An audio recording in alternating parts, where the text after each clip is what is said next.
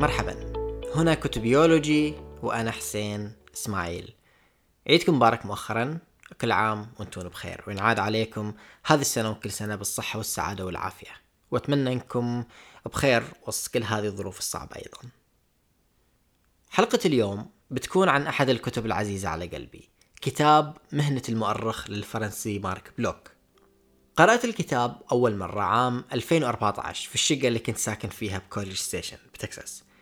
وللحين كل ما أشوفه أتذكر الكنبة الرصاصية المريحة اللي كنت أتمدد عليها وأقرأ. وأتذكر التلفزيون المشغل على قناة TBS بصوت خفيف عشان لا يكون الهدوء قاتل إلا إذا كان المعروض مسلسل Friends وقتها ما أمانع الهدوء القاتل. واستحضر حتى الدهشة الأولى اللي رافقتني أثناء قراءة الكتاب ذاك الوقت. وللحين بعد ست سنين وثلاث قراءات ما زلت أكتشف أشياء ما كنت ملتفت إليها في الكتاب. وطبيعي أظن هالشي بحكم أني بديت أتأمل وأطلع بشكل أكبر على هذه الأشياء أساسا. لكن من باب رد الجميل لكل المشاعر اللطيفة اللي خلاني الكتاب أحس بها قررت أخصص له حلقة سريعة لعل وعسى أحد يشوف فيه شي كان يبحث عنه أو شي يستحق. ومن يدري ربما يتسبب هذا الكتاب في مشاعر لطيفة لناس غيري. وقبل ما أبدأ أذكركم زي ما أذكركم دوما بإني أستقبل دوما نقدكم وتعليقاتكم على إيميلي kutubiology at gmail.com وعلى حسابي بتويتر at Husseinism وعلى حسابي ب CuriousCat وكلها موجودة بوصف الحلقة. وإذا عجبتكم الحلقة لا تنسون تقيموها على iTunes أو SoundCloud أو مهما كانت المنصة اللي تستمعونها من خلالها.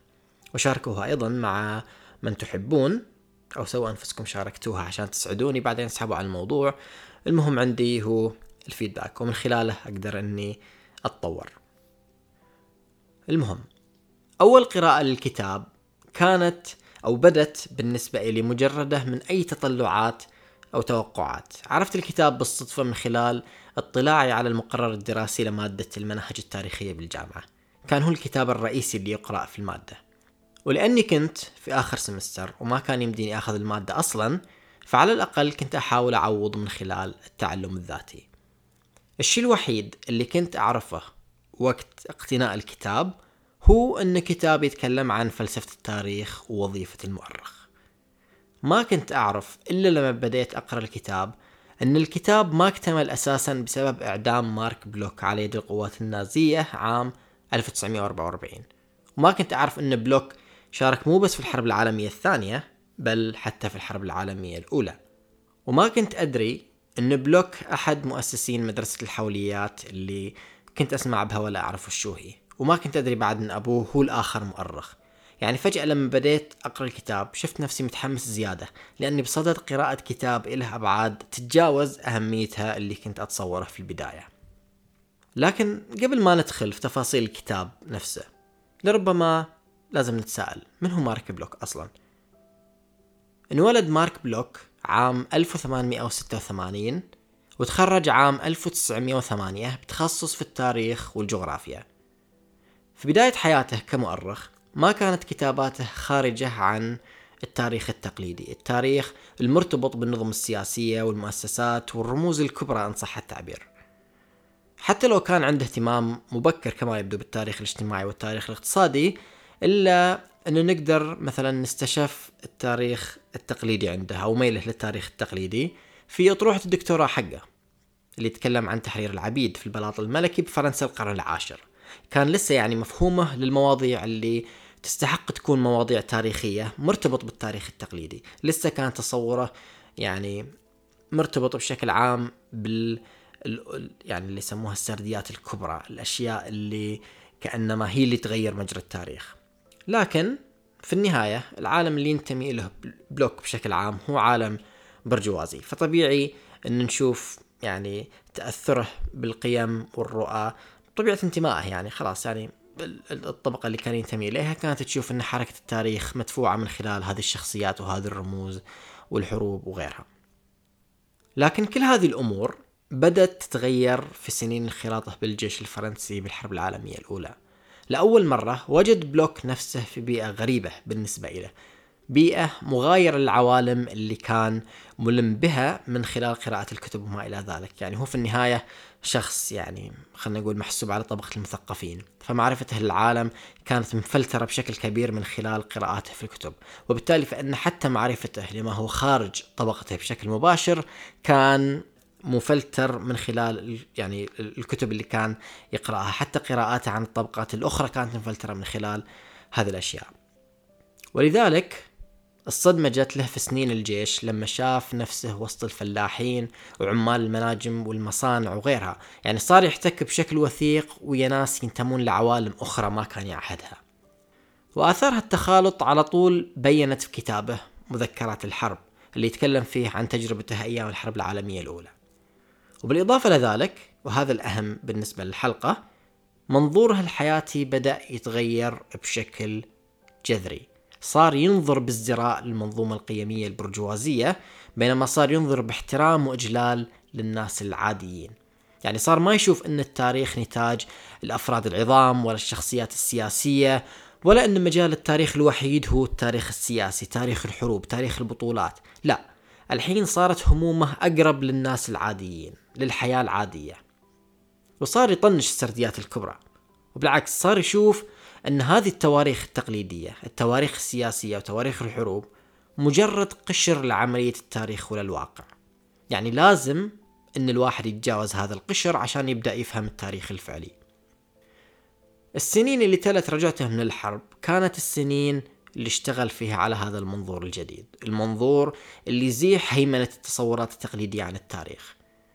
نشوف آثار هالاشتغال مثلا في كتاب اللمسة الملكية المنشور عام 1924 واللي كان بلوك يتكلم فيه عن معتقد شائع بوجود قوة شفائية عند الحكام في القرون الوسيطة. كان بلوك يناقش تفشي هذا المعتقد ومعانيه الشعبية في بعض مناطق فرنسا وإنجلترا. وكان يحاول يتعرف أيضا على العلاقة بين هذا المعتقد وبين مفاهيم شعبية ثانية وبين تغيراته عبر المناطق، يعني كان المنظور اللي قاربه في هذا الكتاب منظور ما هو معهود عنه مثلا قبل سنين الحرب. ونقدر نشوف نفس آثار الاشتغال أيضا في كتاب المجتمع الريفي الفرنسي المنشور عام 1931 اللي خلى بلوك يعني خلينا نقول غصبا عليه يتعرف على تفاصيل الريف والفلاحين وحياتهم وما إلى ذلك يعني راح إلى الريف وخ... وخالط الناس اللي هناك وصار لازم إنه يعرف تفاصيل المجتمع علشان يقدر يعني يحط نفسه في أطر فكرية مغايرة للأطر اللي متعود عليها. وحتى كتابه اللي يعتبر الأنضج كتاب المجتمع الإقطاعي المنشور عام 1939 يتكلم فيه عن الحياة الإقطاعية بين القرنين التاسع والثالث عشر ميلاديين بدون ما يكونون الرموز الإقطاعيين أنفسهم محور الكتاب. يعني يتكلم عن بنية الحياة الإقطاعية والمؤسسات الاجتماعية المختلفة وحتى التغيرات اللي صارت في ذيك الفترة. بدون ما يكون التاريخ متمحور حول أشخاص إقطاعيين حول الأرستقراطيين حول يعني حول النظم السياسية بشكل عام. كان تاريخ أقرب إلى أن يكون تاريخ يعني اجتماعي خلينا نقول لذيك الفترة. وسط كل هذا الاشتغال والانشغال أسس مارك بلوك مجلة الحوليات ويا لوسيان فيفر. وهي المجلة اللي أسست لمدرسة الحوليات في التاريخ. مجلة الحوليات تأسست من البداية كمحاولة واعية للتخلص من المنظور التقليدي للتاريخ باتجاه منظور كوني منظور أكثر بينية أكثر تفرعا وشمولية إن صح التعبير. تاريخ كوني من باب أن كل شيء في الكون تقريبا داخل في بناء هذا التاريخ. كل شيء في كون نحن البشر على الأقل. تأسست المجلة أصلا بمسمى حوليات التاريخ الاقتصادي والاجتماعي. ومن البداية كانت تشدد على أهمية تناول التاريخ من مستوياته المتعددة ومناظيره المختلفة. من جغرافيا واجتماع وأفكار واقتصاد وإحصائيات وكانت تحاول تتبع التاريخ أيضا مو من وجهة نظر التحقيب التقليدي للتاريخ. يعني لما نقول عصور وسيطة عصور ظلام آه، فترة نهضة وما أدري وشو. لا كانت تحاول تتناول حقبها التاريخية الخاصة من خلال تناول الظواهر عبر امتدادها الزمني. يعني اللي يحدد التحقيب هو الظاهرة المتناولة أكثر مما يعني تحدد نقاط التحول التاريخية التقليدية. لا ما نقدر نقول مثلا لو بنتناول ظاهرة ونحطها بين سياق الحرب العالمية الأولى والحرب العالمية الثانية ففي النهاية نقطتين المرجعيتين مرتبطين يعني بتاريخ حروب تاريخ يعني نظم سياسي وما إلى ذلك. مدرسة الحوليات كانت تحاول بشكل واعي أنها تبتعد عن كل هذه الأشياء. وفي كتاب قصير إلى آه، بيتر بيرك عن مدرسة الحوليات وأهم التحولات في توجهاتها وأشوف أنه مناسب للي يبغى يتعرف بشكل سريع على تاريخ تطور المجلة وتبعات مؤسستها وتبعات هالمؤسسة بشكل عام على سياسة النشر والتوجهات داخل مدرسة الحوليات نفسها. لكن أهمية الكتاب بشكل أكبر تكمن في المصادر اللي يشير لها على وجه الخصوص خصوصا انه مو الكل يتفق ويا بيتر أصلا في أهمية التحولات ومعناها هوبزباوم واحد من الناس اللي يحسون إن بيتر يبالغ في بعض الأحيان ويعني يتكلم عن أشياء ما هي بالضرورة زي ما شافها. لكن ما علينا. المصادر اللي يتطرق إليها بيتر بيرك مصادر ممتازة.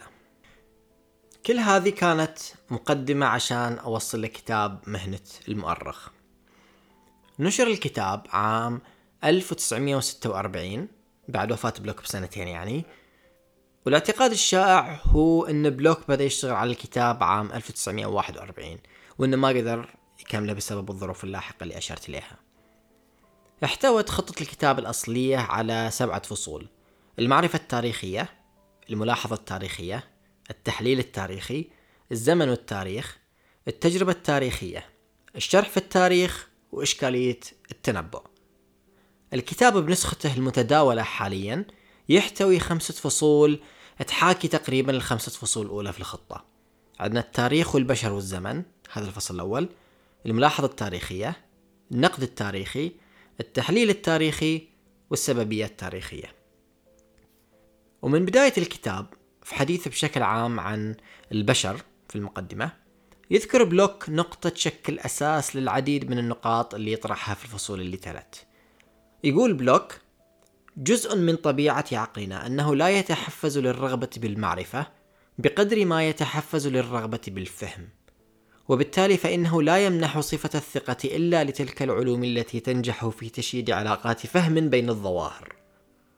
يقول بعدها بشوي أنه ما في شيء اسمه عقلانية إلا لما يكون مسبوق بالفهم.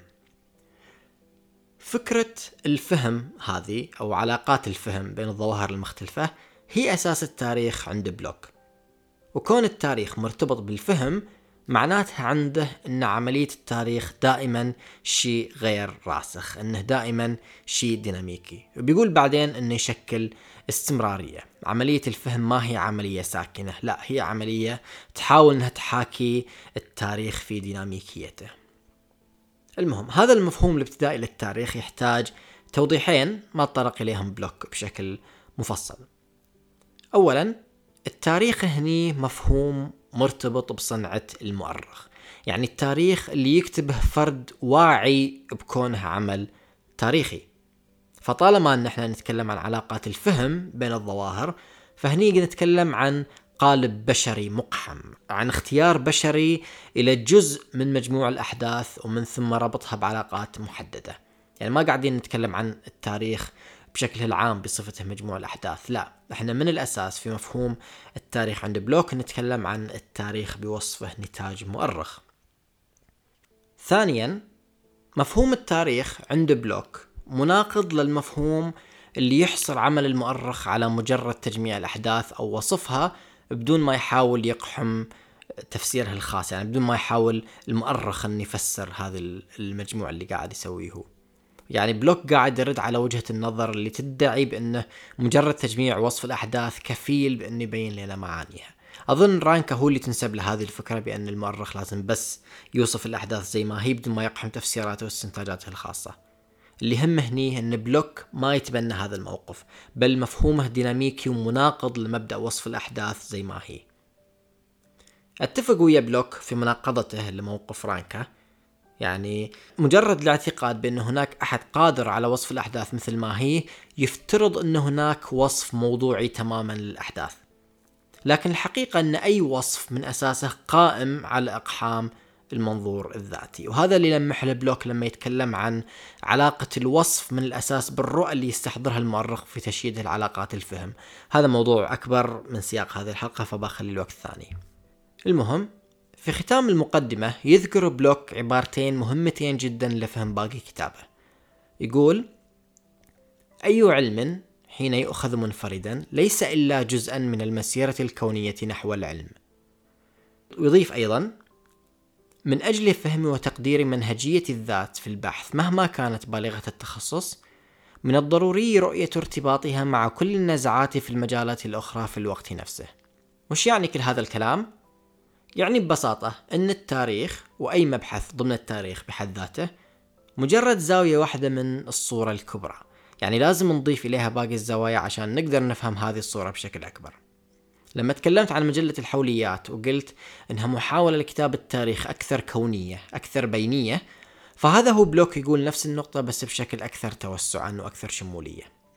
خلنا نأخذ مثال سريع عشان نفهم هذه النظرة الكونية لأنها مهمة جدا في فهم تصور بلوك ومنهجيته في كتابة التاريخ. لو أحد يبغى يكتب تاريخ المنطقة الشرقية مثلا لازم إني أحط بعين الاعتبار تفاعل الدراسات المختلفة. لازم يكون ملم بالجوانب الاجتماعية والاقتصادية والدينية مهما كان الزاوية اللي بيكتب فيها. يعني خلينا نقول إنه بيكتب عن التحولات الاقتصادية في المنطقة بعد اكتشاف النفط.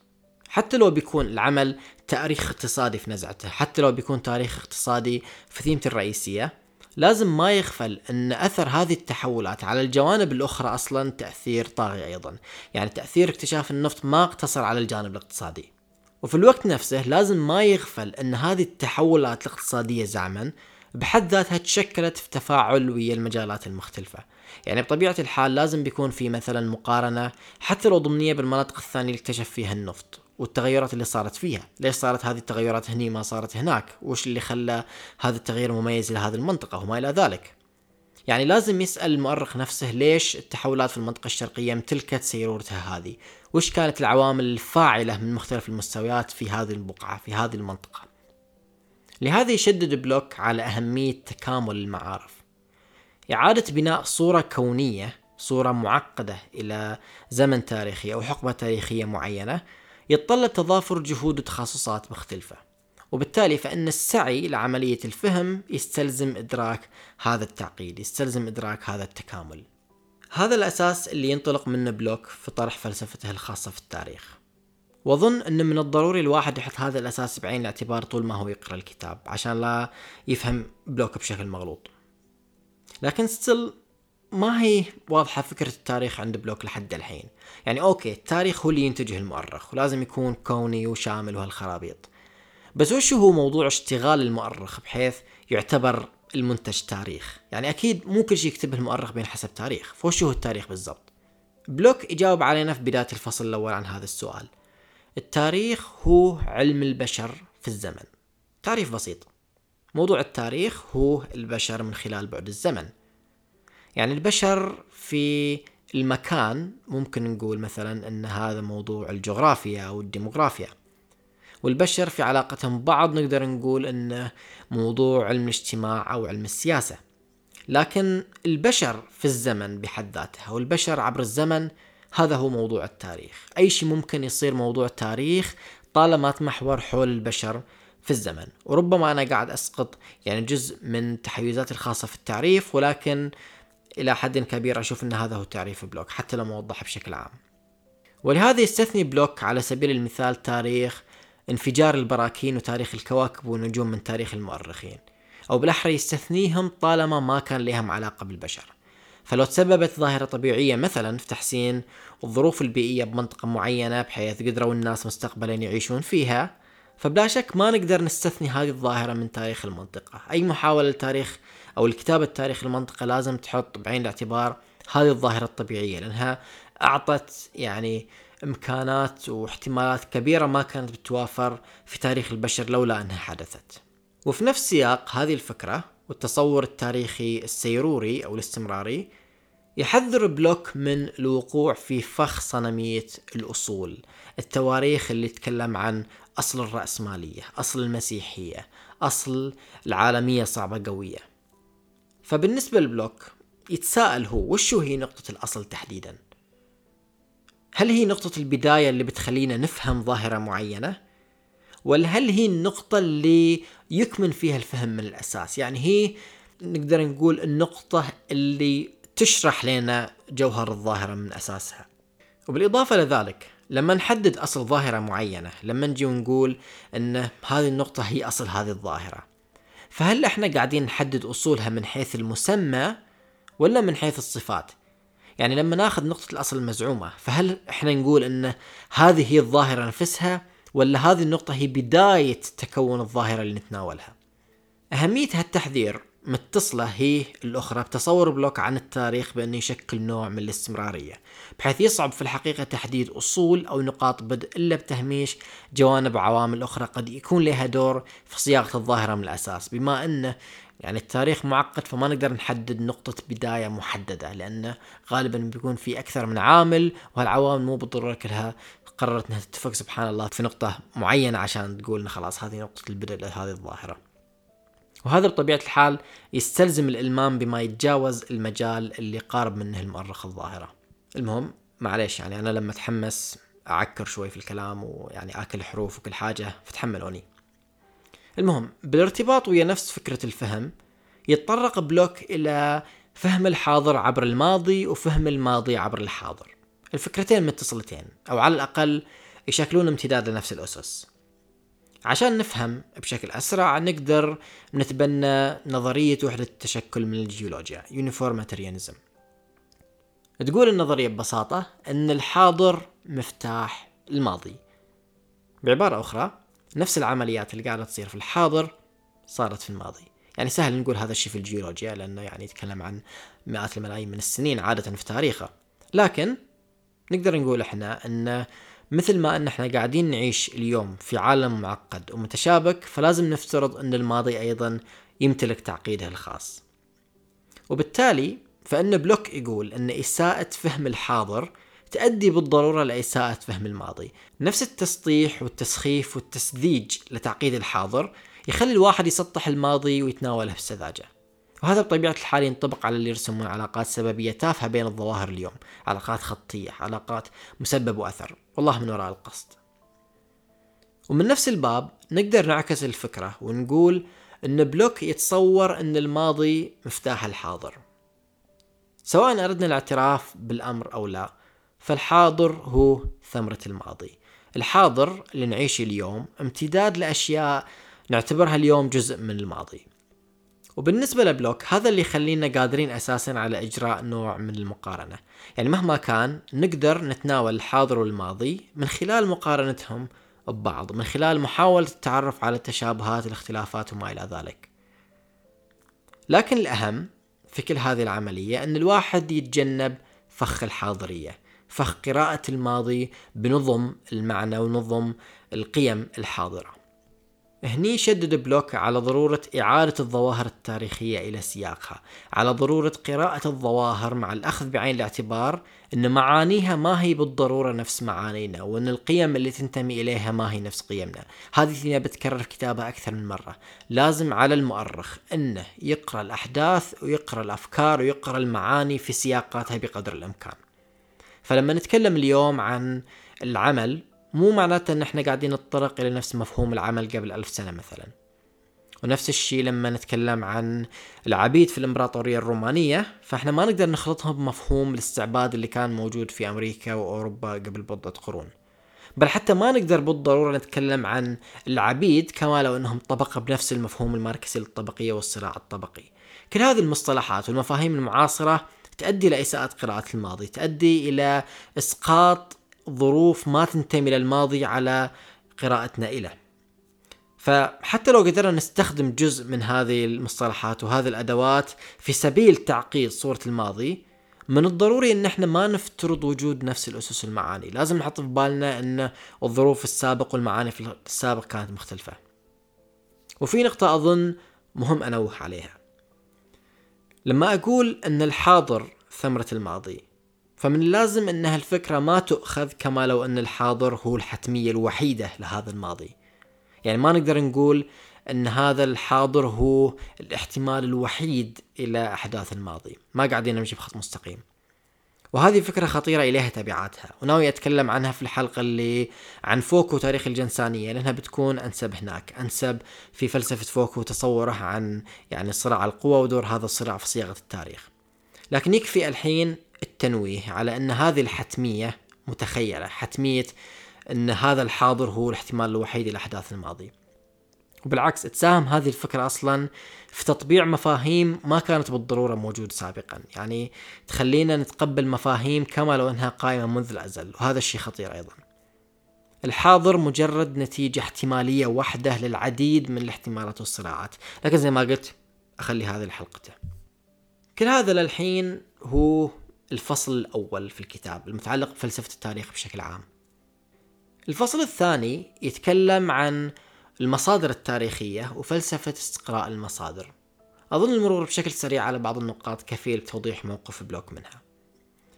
أولا بما أن التاريخ يتعلق بإعادة بناء الماضي المراد تاريخه فلازم يكون عندنا أدلة مادية تؤهلنا أن إحنا نقوم فعلا بعملية إعادة البناء هذه. يعرف بلوك الماضي هني بأنه النقطة المرجعية اللي مستحيل أي شيء في المستقبل يغيرها. الماضي هو النقطة اللي المستقبل ما يقدر يغيرها. وبالتالي فإن الفاعل الرئيسي في إعادة بناء هذا الماضي أو إعادة يعني صورتنا عن الماضي هو المعطيات والمعلومات المتوفرة عندنا اليوم. وهذا اللي يخلي بلوك يقول أولا أن إحنا تحت رحمة الماضي وأن ما عندنا أي قدرة على معرفة أي شيء إلا بمقدار انفتاح هذا الماضي علينا. وهذا اللي يخليه ثانيا يتطرق لفكرة المصادر التاريخية. المهم عند بلوك هو استنطاق المصادر على يد المؤرخ لأن المصادر ما بتجاوبنا على أي شيء إلا لما نسأله الأسئلة الملائمة. ما نقدر نقول أن هذا المصدر يقول لنا هذا الشيء إلا من خلال استنطاقنا إليه وفي الارتباط بفلسفة المصادر يعرج بلوك أيضا على المصادر نفسها. إذا تذكرون قبل شوي قلت أن التاريخ عند بلوك هو اللي ينتجه المؤرخ يعني هو العمل التاريخي الواعي بتاريخيته. لكن وش الأشياء اللي يستند عليها المؤرخ في اشتغاله بحيث يكتب التاريخ أصلا؟ في ذات سياق التاريخ الكوني كل شيء ممكن يكون مصدر تاريخي وقت ما استنطق بالطريقة المناسبة. الموضوع يتفرع على مباحث واجد ما اتطرق لها بلوك ولهذا ما يصير إني أتقول عليها أشياء ربما ما يبغاها هو. المهم نقطة معينة نتفق فيها اثنيننا. لازم المؤرخ يمتلك القدرة على استنطاق أكثر من نوع من المصادر ولازم أنه يوظف كل اللي يقدر عليه في محاولة فهم الموضوع اللي يحاول تاريخه.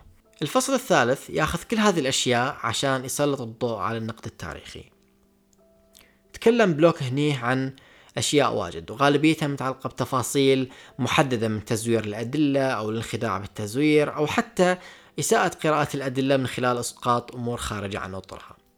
ما بكثر بحكم أنها قد ما تكون مثيرة للاهتمام إلا للي عنده اهتمام أصلا يعني بفلسفة المصادر التاريخية وما إلى ذلك. لكن في نقطة مهمة يذكرها بلوك أحس أنها تستحق الذكر هني.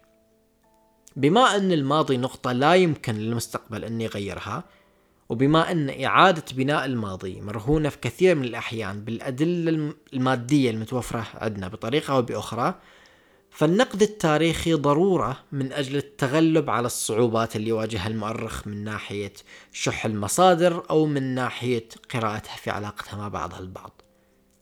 يقول بلوك أن الفجوات الموجودة في الأدلة التاريخية تجبر المؤرخ على أن يقحم ظنونه الخاصة أي أن في عملية التاريخ يواجه احتمالات عديدة احتمالات يعني سياقية احتمالات يعني وش معنى بعض الأمور.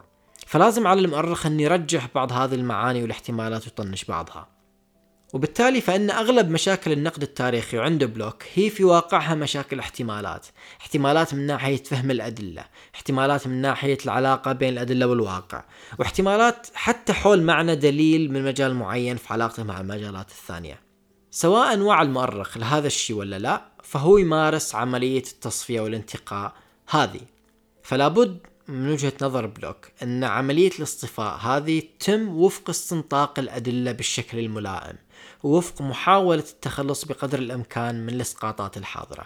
يعني محاولة استنطاق الأدلة ضمن سياقاتها ومعانيها. أهمية هذا الشيء عند بلوك هي أن إحنا نتأثر بشكل كبير بتحيزات حقبتنا. ويقول حرفيا أن حتى ألمع العقول تظل أحيانا رهينة التعصبات الشائعة في زمنها. وهذا الشيء مرتبط أيضا بالأساس اللي يتطرق البلوك في نهاية هذا الفصل لما يقول المعرفة المحضة ما هي مجردة من الفعل. بعبارة أخرى مثل ما أن إحنا نقوم بالأفعال ونتخذ القرارات على ضوء معارفنا فمعارفنا أيضا تتشكل من خلال أفعالنا وقراراتنا. وفي تفاعل مستمر بين المعرفة والفعل. والنقد التاريخي لازم ياخذ بعين الاعتبار هذا التفاعل عشان يقدر يعيد صياغة أطر الاحتمالات وما إلى ذلك. كل هذا يجر للحديث عن التحليل التاريخي الفصل الرابع من الكتاب. السؤال الأول اللي يطرح بلوك في هذا الفصل إطلاق الأحكام أم الفهم؟ يعني هل كتابة التاريخ المفروض تهدف إلى أن إحنا نقدر نصدر أحكام على الشعوب السابقة وأفعالها أو أنها المفروض تحرضنا على فهمهم. أظن 90% منا بيجاوبون أن التاريخ المفروض يخلينا نفهم الشعوب.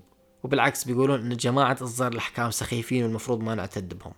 لكن الحقيقة أن هذه المثالية تنكشف ويا أول اختبار. المسألة هني مو أن الواحد يتجرد من أنه يمتلك رأيه الخاص عن الأمور. لا. بالعكس أصلا. محاولة الفهم قائمة على أن الواحد يرتب المعطيات بطريقة تكسب الأمور معنا وبالتالي لازم أنه بيكون من الأساس عنده رأي خاص في الأمور وكيف أنها صارت وما إلى ذلك. فلازم ما نصير مثاليين أو حمقى بعد ونقول أن الفرد يقبل على بحوثه بحياة تام وبعدين يكون موقف من خلال النتائج. لا. ولكن وهذه النقطة المهمة فيه فرق بين ارتباط البحث بمحاولة الفهم وبين ارتباطه بالرغبة بإصدار الأحكام سواء كانت هذه الرغبة واعية أو لا. لأن في فرق جوهري بين العمليتين. محاولة الفهم بتخلي الواحد يقرأ الأحداث والأمور ضمن سياقاتها. بينما محاولة إصدار الأحكام بتخليه ينطلق من الأساس من قناعات مسبقة ويفلتر الأمور حولها ولذلك النتيجة بتطلع مشوهة من قبل لا يبدأ حتى.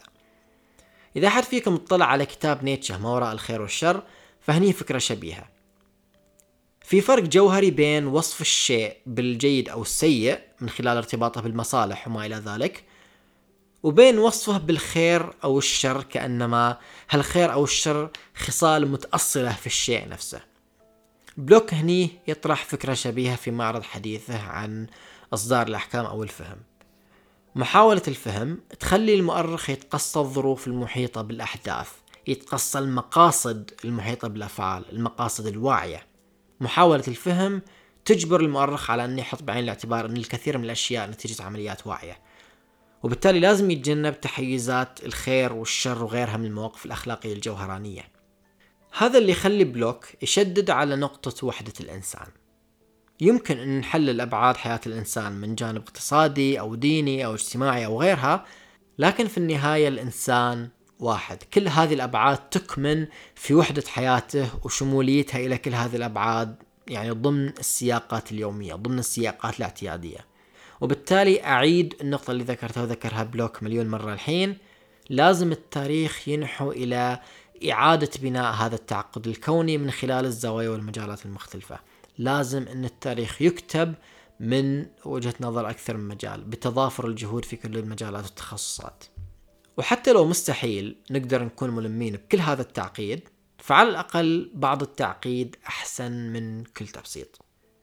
أظن لو عرج على كل النقاط في الكتاب بتاخذ الحلقة ضعف الوقت اللي بتاخذها الحين فبكتفي بهذا المقدار.